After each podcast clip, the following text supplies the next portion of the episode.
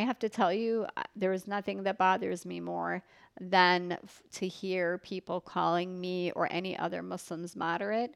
I find it to actually be offensive.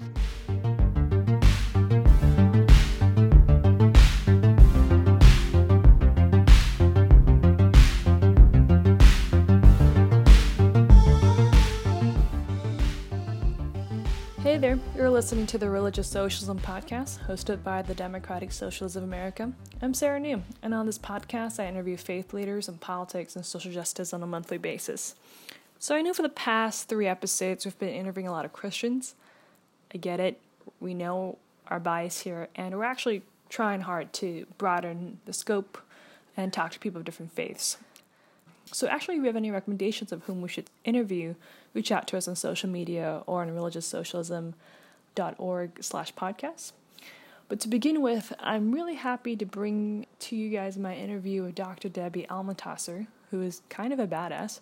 She is an educator, uh, a 25 year veteran of the New York City public school system. She's taught, trained teachers, and served as a multicultural specialist and diversity advisor. She's also a leader in the Muslim and interfaith community. Um, she serves as the board president of the Muslim Community Network, and she was a featured speaker at the 2016 Democratic National Convention.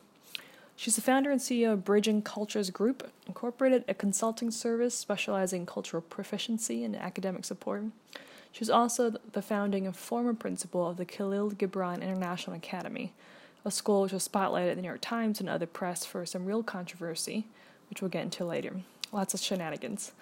So Devin, my producer, and I went to her home in Brooklyn a few months ago, and we just sat on her front porch and talked with her about her life story, basically, uh, about her growing up in a pretty white neighborhood in Buffalo uh, as a child of Yemeni immigrant parents, uh, about her religious awakening when she came to New York City in her 20s, uh, about 9 11 and Donald Trump, and what she's done in the community in the wake of those events and uh, her observations and the kind of dumbfounding controversy she found herself in when she founded the Khalil Gibran International Academy in 2007. A school which, by the way, for those of you who live in New York, is actually right by the BAM Theater in the Atlantic Avenue subway stop.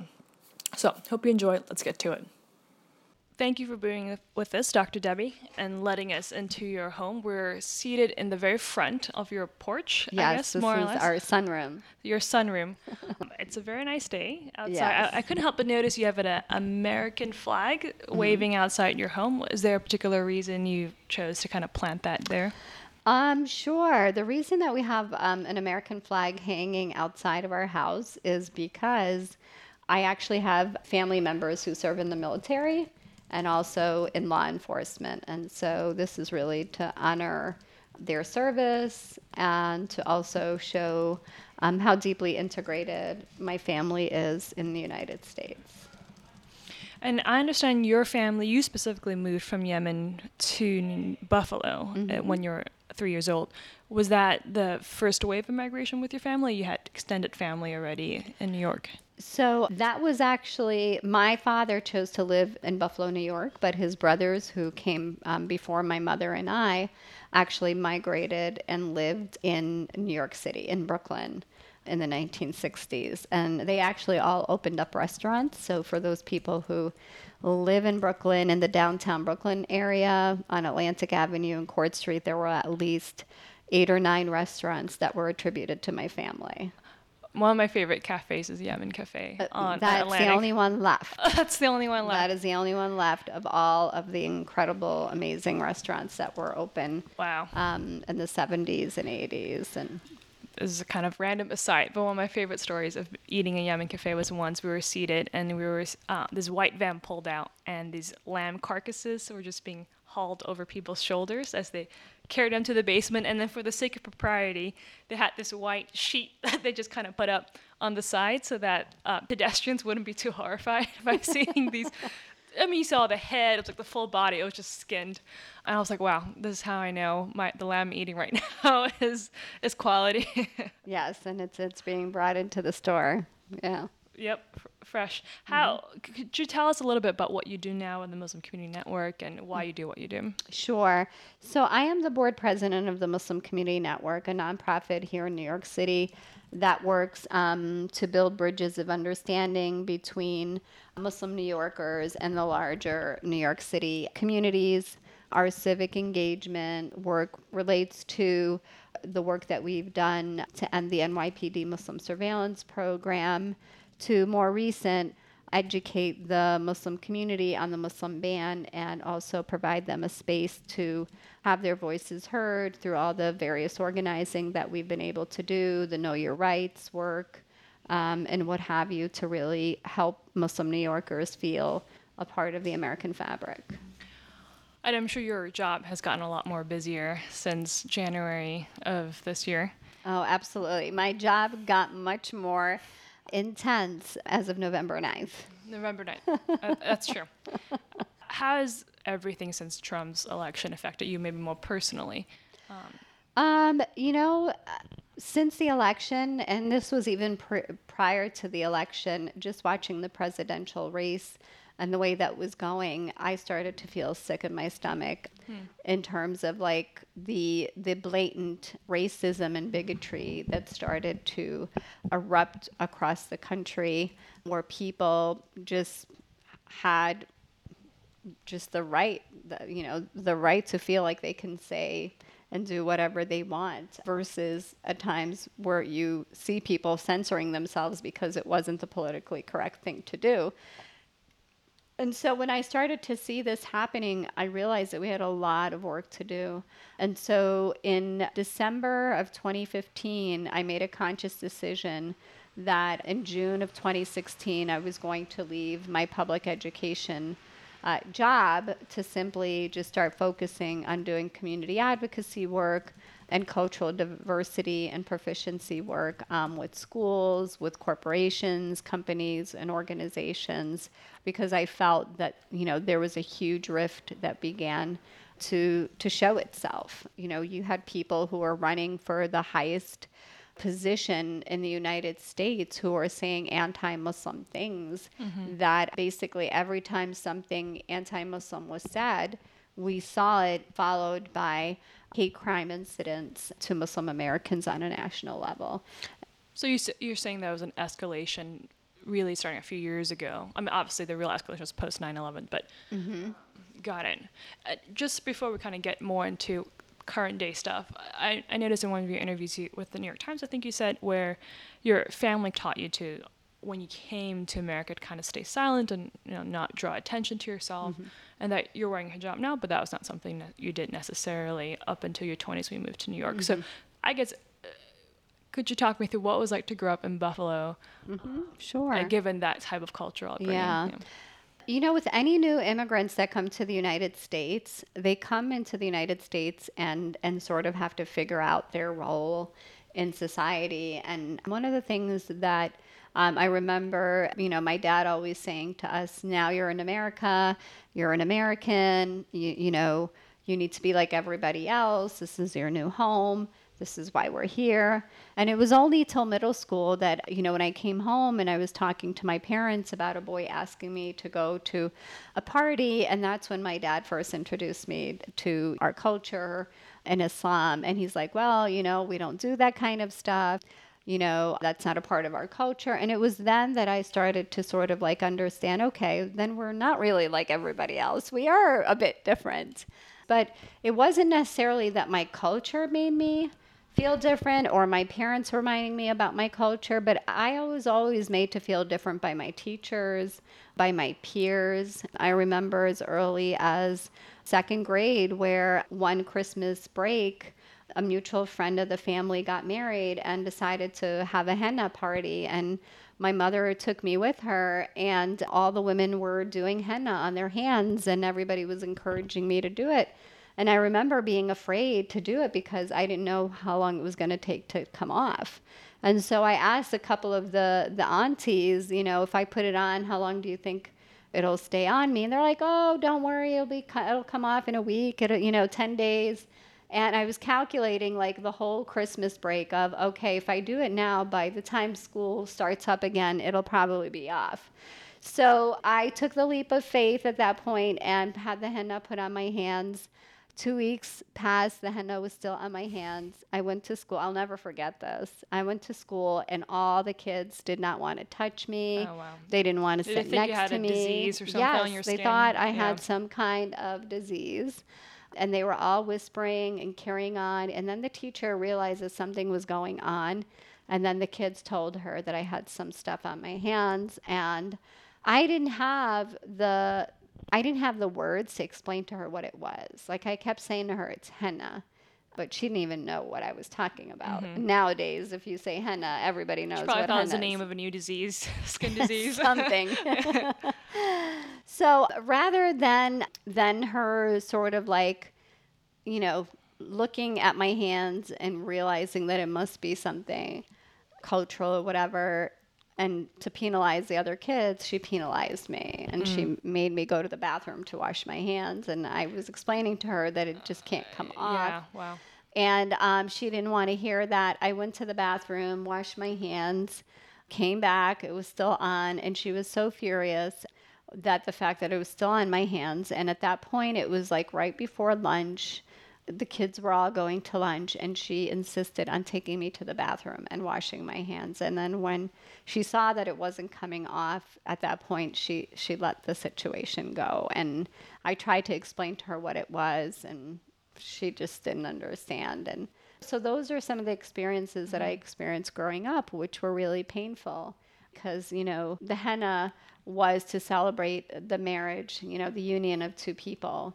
And then it became for me something that was just was seen as punitive, was seen as something that I shouldn't have done. How did your parents react when you told them what happened?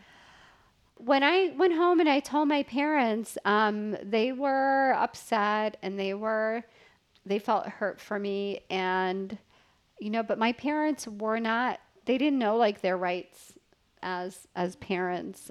Coming from the Middle East, parent this I see this across the board from parents in the Middle East to South Asia, the Far East, you know, even some Caribbean countries that whatever the teacher says, that's it.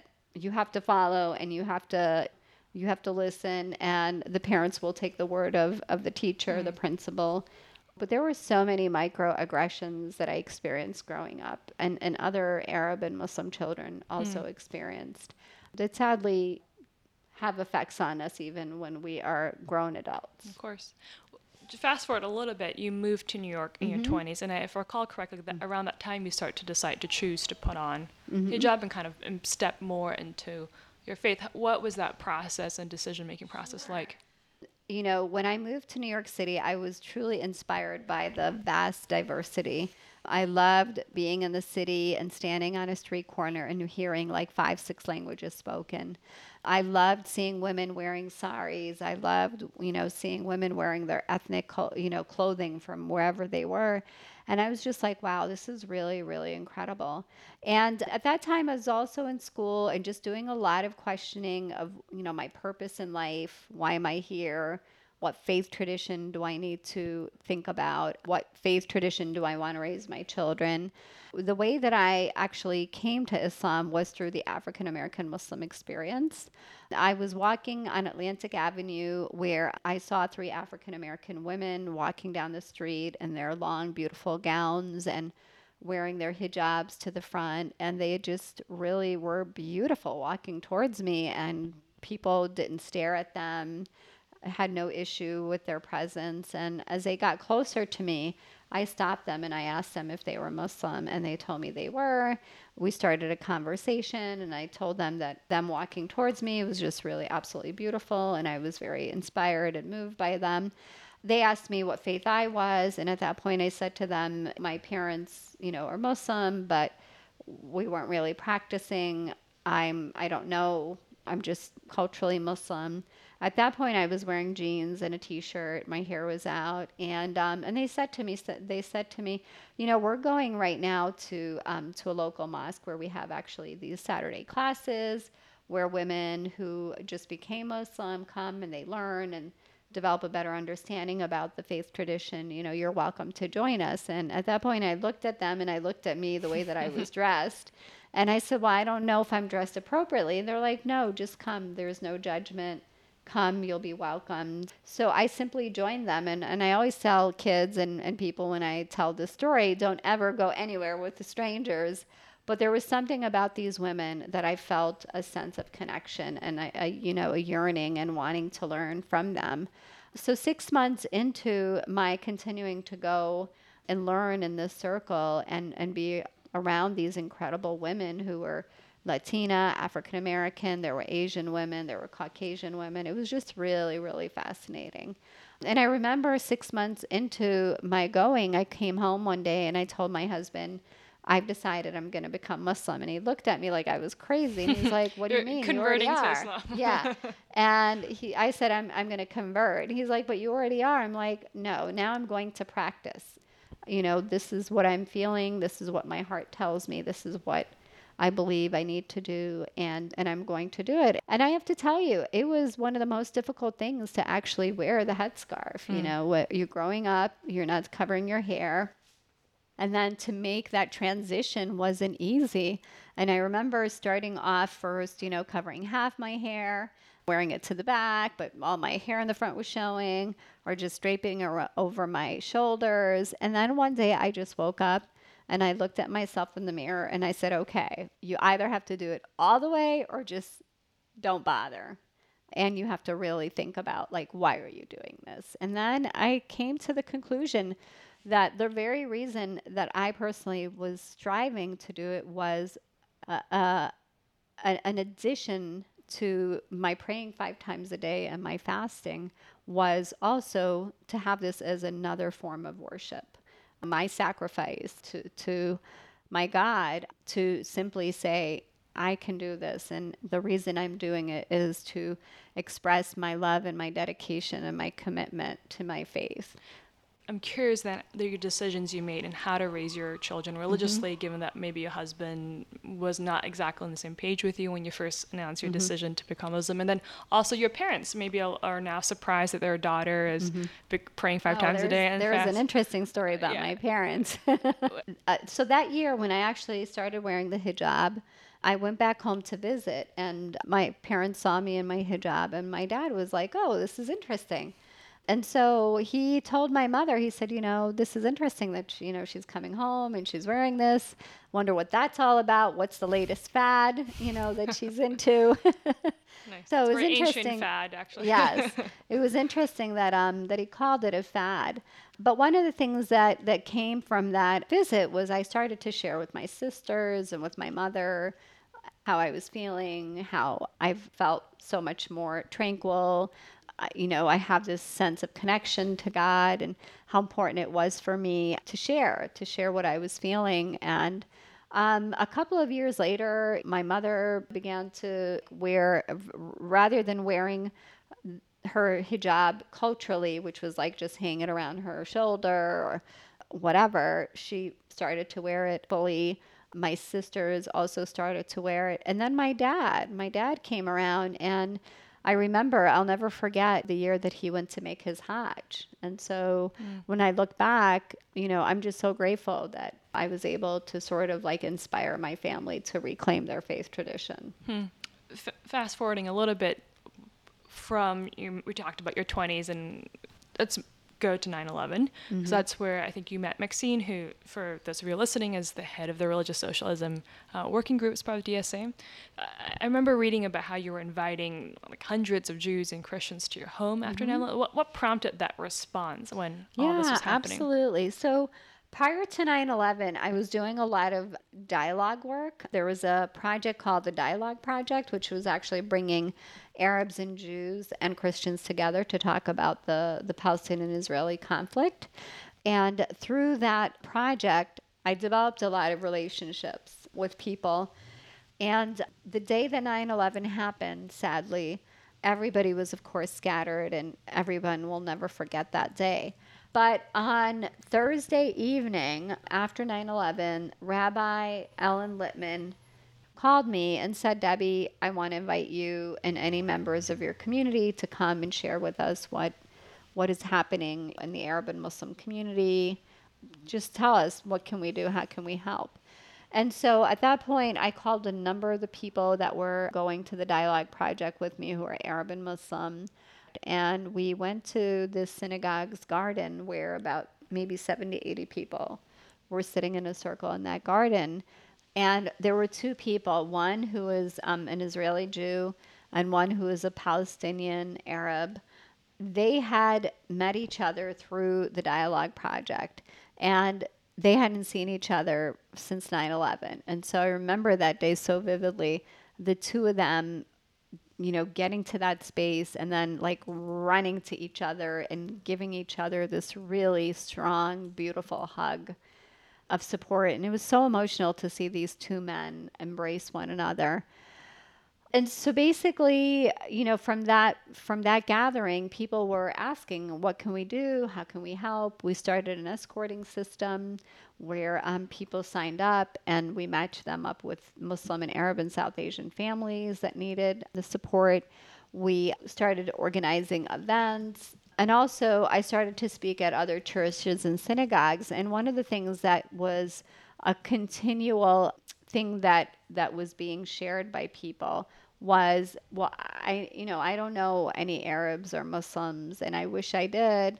So from that point on i went home and i shared this with my husband on several occasions and he's like you know what? Why don't we do a gathering at our house? So on september 20th we held a gathering here that we had over 200 people who came in we this d- house yeah in our in our yard Wow. in our porch we set up tables we had a kosher table with desserts and refreshments. We had a regular table. We had educational materials to help people better understand Islam and Muslims. And then we invited all of our Muslim friends to come. And it was beautiful. We started, it was from 1 to 5 p.m., and it was just really, really amazing to see how many people. Y- You mentioned the escort service, and Mm-hmm. it made me think about how post election that was something that was also, I think, being created for people going on the subway and Mm-hmm. who would sign up to be an escort. H- uh, what do you see are the parallels between the what the Muslim community has to do now in this season versus what it had to do after 9/11, and maybe what Mm-hmm. are some of the differences? Yeah. Well, I think one of the things that's interesting, and I was actually quoted an article, I think it was a Daily Beast, I don't remember. But I feel like everything that we went through or did um, in the aftermath of September 11th prepared us for where we are today. You know, 17 years ago, we didn't know what to expect and how to go about organizing and mobilizing and and coming to the aid of community members. But here we are 17 years later, post the election we sort of knew. And the one thing that I can say proudly that has been the most heartwarming and has been supportive in us being able to respond adequately to the time that we live in is the vast number of relationships that we formed, the coalitions that we formed. You know, all of those things came into play. The day after the election, I remember like 7 a.m. in the morning getting text messages, emails, calls from rabbis, ministers, community based organization leaders, activists outside of the Muslim and Arab and South Asian communities simply saying, We're here, we're with you. If there's anything we could do, just let us know. And we simply at that point just came together. And one of the things that we did on November 9th was we held a uh, interfaith um, gathering outside um, in Washington Square Park from outside of Judson, where it was simply a sing along and, and an opportunity for people of faith to come together. We organized it in like five hours. We had a, close to a thousand people who were out there. And Judson, for people who aren't familiar, is a church, actually. Yes, Judson Memorial Church. Mm-hmm. We then made a conscious decision to open up the church and have the people sit and process what they were experiencing. And so the church, the Lab Shul, the Muslim Community Network, and Judson coordinated these heart circles. And these heart circles were an opportunity for people to sit in small groups and process what they were feeling and what they were experiencing and how they were feeling about this and really helping them to to deal with this ordeal and i remember that first day november 9th after the the visual in the park when we went in and i was sitting in a group where there was actually a minister and a rabbi. And the two of them were actually like bawling, hmm. like bawling. And I was like, I felt horrible, you know, the night of November 8th. I felt horrible the morning of November 9th. And like my phone was ringing off the hook. I was getting text messages, even from people within my community, saying, What does this mean for us? What do we do? You know, are we going to be okay? And I remember like trying to figure out how do I respond to these people and not show like how I was feeling. Mm. Like I felt if I showed them, you know, despair and hopelessness, that would make them even feel worse. And I was like, okay, you know, I had to pick up myself, you know, my bootstraps and and say we're going to get through this and basically just talking to people and saying we're going to get through this there is wisdom behind this why this man won why god willed it we will see but we need to be active we need to be vigilant and and we need to not despair and so then on November 9th, I'm sitting in this circle and I see these two grown leaders bawling and sh- them sharing with me what they were feeling, the despair that they were feeling, the betrayal that they were feeling. And I was like, oh my God, these are all the feelings that I'm feeling too. Hmm. Almost permission to feel Yes. in a way publicly. Mm-hmm. And that you can, you can let down your guard a little bit and trust Yeah. someone. It was so powerful, so powerful. It seems like that's one of the unique things, perhaps, that spiritual spaces can kind of create room for. Mm-hmm. Um, you know, obviously there's the action and the organizing petition, but it's also this moment for like human to human connection, and at least mm-hmm. the value placed on that, which, at least from my perspective, is one of the things that people of faith can bring to activism and what have you. Um, I, I want to spend a little bit of time talking about Khalil Gibran International Academy. Sure. So the I was approached by New Visions for Public Schools in 2005 to establish a school that would teach Arabic as a second language and possibly Hebrew. And so when we started to explore the idea of having both languages, we were instructed that those two languages were very difficult to learn and that we should go with one language. And the language that was recommended by linguist scholar linguist was to go with Arabic.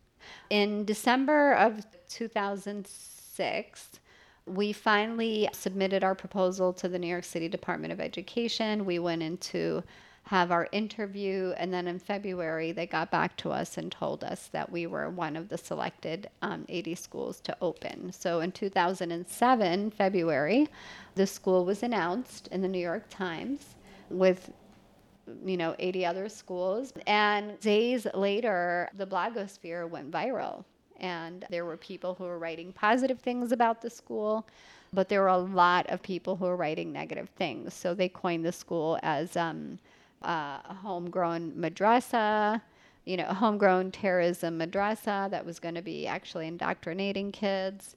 It was just awful the way that the school was portrayed um, negatively. And so, uh, over the course of the months, the pressures continued to mount. You had Daniel Pipes, who wrote in the New York Sun an article called A, a Madrasa Grows in Brooklyn. You had others who were writing negative things about the school. And you know, it was an, it was an incredible time. So there were people who were fascinated and who were just like, "Oh my God, this is so brilliant! This is so amazing." They were actually in the far larger number of people that we saw and support. And then the minority fringe voices who didn't want to see the school come forward were the ones that were actually getting the, the pulpit to to spew their views. And it was really sad to see prominent people in New York City, such as um, Jeffrey Wiesenfeld, who at that time was on the board of trustees of CUNY and the JCRC, you know, take an active role against the school. And a number of others. Um, there were some family 9/11 family members who were opposed, and basically they were all organized and mobilized by a small coalition that called themselves the Stop the Madrasa Coalition. And so while all of this was happening, I was recruiting kids. I was buying books, buying furniture, doing everything, hiring teachers, everything you need to do to get a school up and running. And then in July, they found out that I helped inaugurate Arab Heritage Week. And they went to all of the Arab American Heritage events and they went to the park event, the Arab American Festival, and they found an organization that had a table with t shirts that said Intifada NYC. They took a picture of it and then they did some research on the organization. They found out that the organization shared this office space with an organization that I was sitting on the board of. And they made this tenuous connection that I had something to do with the t shirts. They put out a press release. The, the press called the New York City Department of Education. At that point, they're like, there's no story. This is ridiculous. Everyone dropped it except for the New York Post. And the New York Post was gunning for me, and they had been wanting an interview for a very long time, and they weren't getting it. And so, um, so they decided to do a story on the T-shirt, and they insisted on interviewing me. I refused. Then they contacted the DOE and gave the DOE questions, and they're like, you know, can you just respond to them, and we'll write our story. I comp- I answered the questions, sent them to the DOE the person who was assigned from the press office to follow up didn't get a chance to put them together. It was 4:30 and she called me up and she's like, "We didn't get a chance, but you know, let's get on the phone. Both of us will be on together. If there's anything offensive, I will make sure to jump in." We do the interview. There was nothing offensive. What they did was they took my words out of context and they minimize the historical context of the Palestinian Israeli conflict. So when we wake up the next day, we read the headlines. It was just awful how they portrayed me and minimized the historical context of the of the word intifada and then you had some of the Jewish establishment like in an uproar like why didn't I condemn the word why did I engage in a conversation and it was sad and unfortunate because I it, it wasn't the interview I did not want to do the interview and it wasn't about the t-shirts. It was simply you know to have a conversation because they wanted to interview me. And as much as I stayed away from that and didn't talk about that sadly it ended up being a, a terrible story that was took my words out of context. Long story short, by the end of the week, the DOE basically forced me out of my position. And it was the ultimatum of you resign or we're not moving forward with the school. And at that point, I did not want to see this historical institution that I had worked very hard with staff, with design team members to build to see not materialize. It was more for me to see history made. And it was also important, you know, for the 70 kids that had already been enrolled, for the eight teachers that had been hired, like, where are all these people going to go, mm-hmm. you know?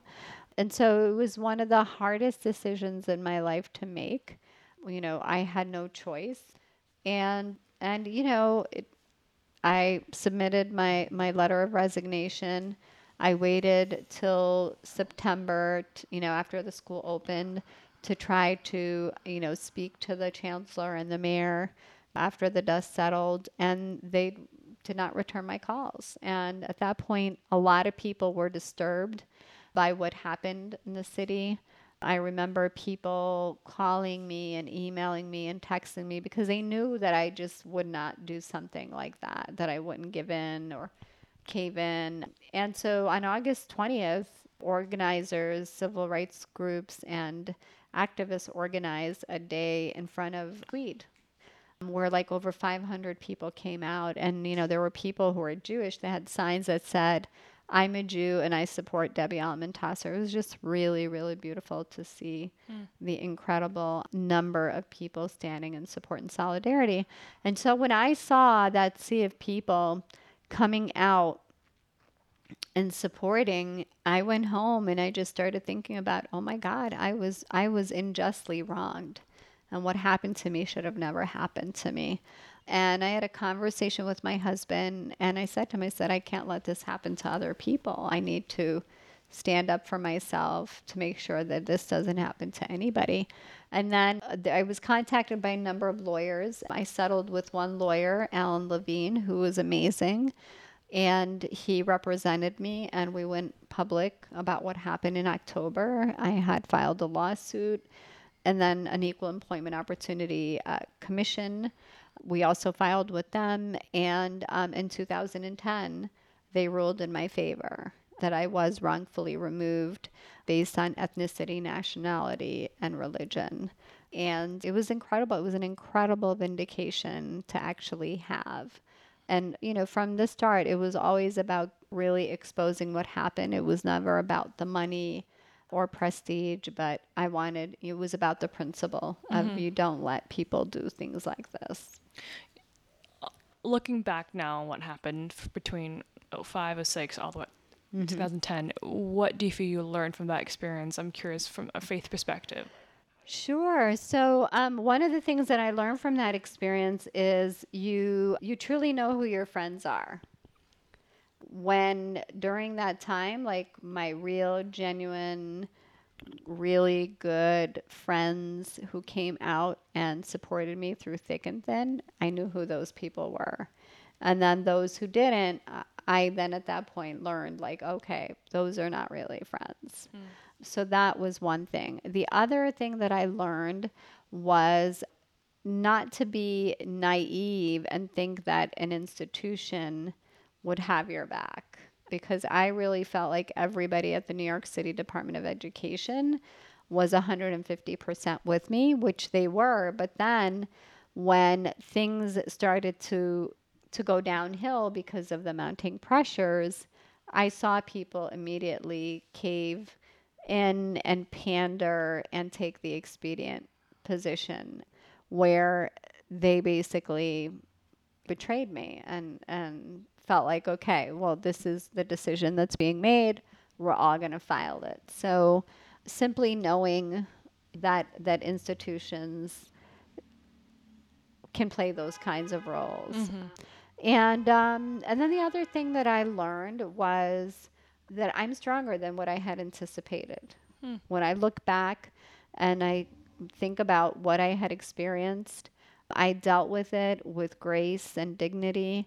I could have had a nervous breakdown, but I didn't. I was very fortunate to circle myself with loving, wonderful friends and family members who really took care of me throughout that ordeal and who saw me through it. And so the fact that I was able to get through that that experience holistically as a person is really amazing and just made me realize that I'm stronger than what I had ever anticipated that I would be. It's also interesting to me hearing your condensed life story, the parallels and contrasts between what you described in second grade, mm-hmm. where you had something unjust happen to you, but because there wasn't that kind of social mirroring to say, like, mm-hmm. this is unjust, you kind of let it slide. But then also on the flip side, the power community can play in giving people permission to realize the fact that their dignity was violated in some way and then to take action.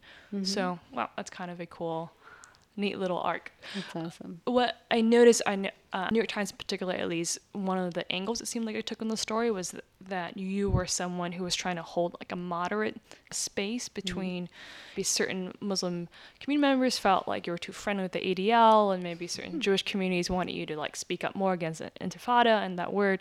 One, do you agree with that portrayal of you as a moderate bridge builder person? And two, do you feel it's harder to do that than to take a firm alliance with one way or another. Well, you know, it's it was really, you know, it was really interesting at that time. Like, I remember like there was a paper called Aramica, an Arab American paper, where they actually wrote a piece about me. It was a terrible piece. I was on the front page of their paper, and behind me was the Israeli flag. Mm. And I was like, oh, this is just crazy. Mm-hmm. But you know, when all of that was happening and people were carrying on, I I just simply let that discourse take its take its course hmm. because I refused to be dragged in to discourse that I knew was not going to get anywhere because all the people that were involved in it already dug their heels in the in the Sure. dirt and simply were not going to hear anything I had to say or anybody for that matter. My being coined as the moderate, I have to tell you, uh, there is nothing that bothers me more than f- to hear people calling me or any other Muslims moderate. I find it to actually be offensive. Interesting. I see myself as a Muslim. You know, people have asked me, Are you Sunni or Shia? And I refuse to answer that because I find like all of these labels are divisive. And we need to to meet people where they are, respect them for who they are, and not judge them based on labels that we put on them or labels that they give themselves, but really give people the opportunity to to work with them and meet them for who they are. Just to maybe push a little bit more, you do a lot of bridge building work. I mm-hmm. think we talked about the works of Jewish mm-hmm. organizations, Christian organizations. I mm-hmm. mean, has it ever been difficult or tricky, perhaps, to negotiate a relationship with an organization whose policies maybe you don't 100% disagree with, mm-hmm. whether it's a Zionist organization, mm-hmm. let's say, or mm-hmm. do you talk through that navigation? Sure, sure. So, I mean, in the situation that I had experienced, what ended up happening with me, where people were saying, Oh, why didn't she condemn the word? That was the Jewish establishment saying, Why didn't she condemn the word? Why did she explain the word? Intifada. You know, that was a litmus test. And so there are organizations that continually have this litmus test. And so those organizations that have this litmus test of whether we should work with this group or this person or not, I refuse to deal with any organization that has a litmus test. You often talk about, and I feel people in your position, you're sort of tasked with like the PR a little bit of mm-hmm. your faith, which is a tall order. Mm-hmm. And I notice you wor- use words like, you know, Islam is a religion of peace and not violence, and it's been hijacked by people who don't share my faith.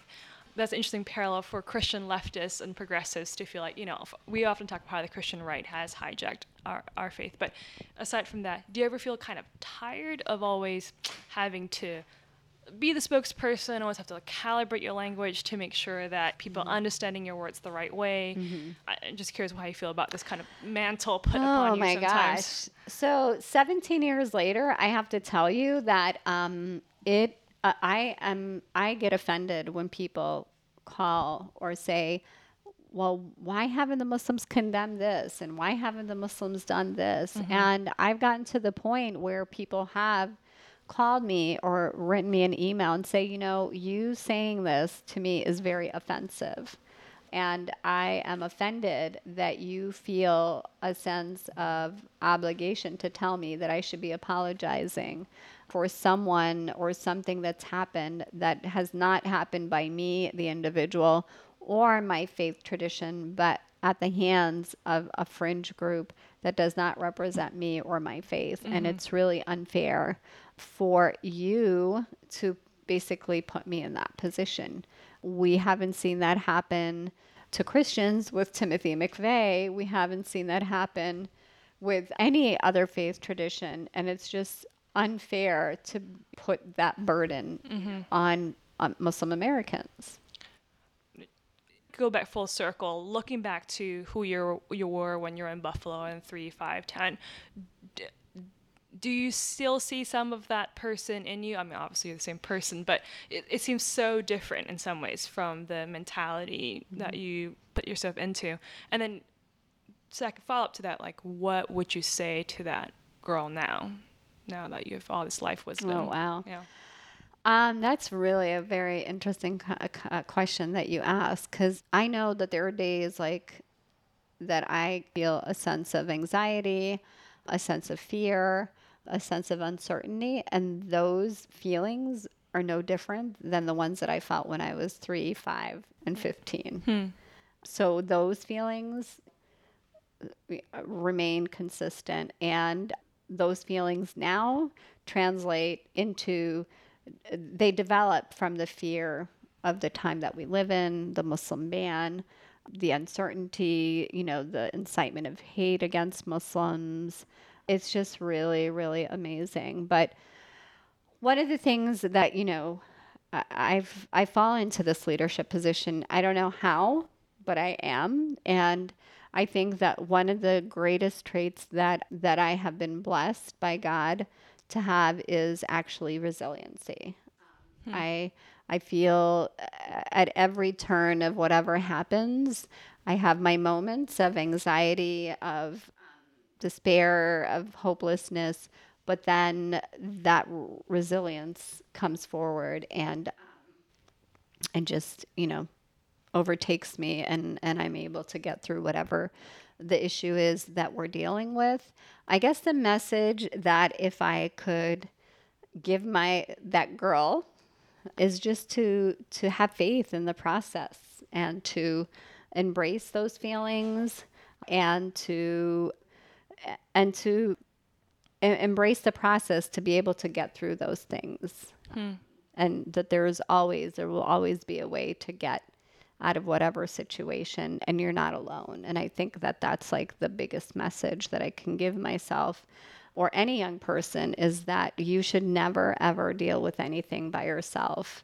You should find people circle yourself with with people that are like-minded and who will uplift you and who will support you and who will give you strength and empowerment versus remaining in isolation or encircling yourself with people who will bring you down. And I think that's how God kind of shows up in the process, right? Oftentimes yep. the prayer is to remove this pain or remove this obstacle, but what if the call is to be present and mm-hmm. through people, I think mm-hmm. something divine that happens. Well, Thank you very much, Dr. Debbie. This was a Thank wonderful you. conversation. Thank you for letting us into your home and Yeah, absolutely. My pleasure. My pleasure. Thank you. All right. Have a great one.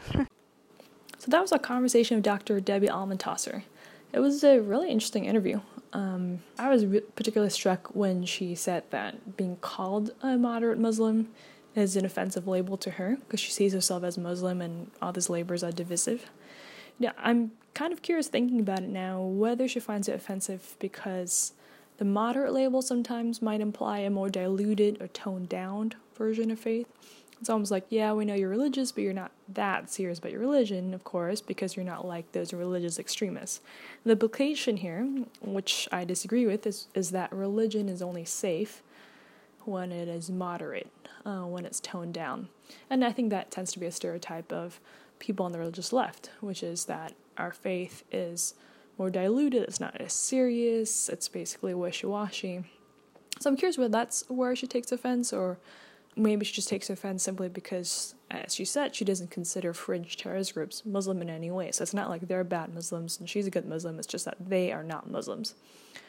So um, I also thought it was really helpful that she called out the double standard we have for Muslims versus other faith groups, especially Christians, which I super appreciate. She had written later in email, she said, You know, when I, as Muslim, am expected to apologize or take responsibility for an act by ISIS, let's say, I consider their act against humanity un-Islamic. And, you know, this is my country too. I want safety and prosperity for my family. So when people do this, expect us to apologize for ISIS, or like, you know, write tweets saying, I condemn this, uh, they single us out and make us feel like outsiders. So really appreciated her words of insight. In any case, if you're listening to this, you probably care about the future of the religious left in some way, so thank you, first of all, for listening. And second, if you really do care about it, you can help out the religious left at large by sharing our podcast on social media and rating us on iTunes. Because, frankly, unless we and the left start getting louder, our voices are probably going to be drowned out all the time by the religious right. So, you know, sharing our podcast, I think, is one way of going about that. Anyhow, this is the Religious Socialism Podcast. It's produced by Devin Brisky. I'm Sarah Ngu. Connect with us on social media, or you can connect with our working group on religioussocialism.org. Thank you for listening thank you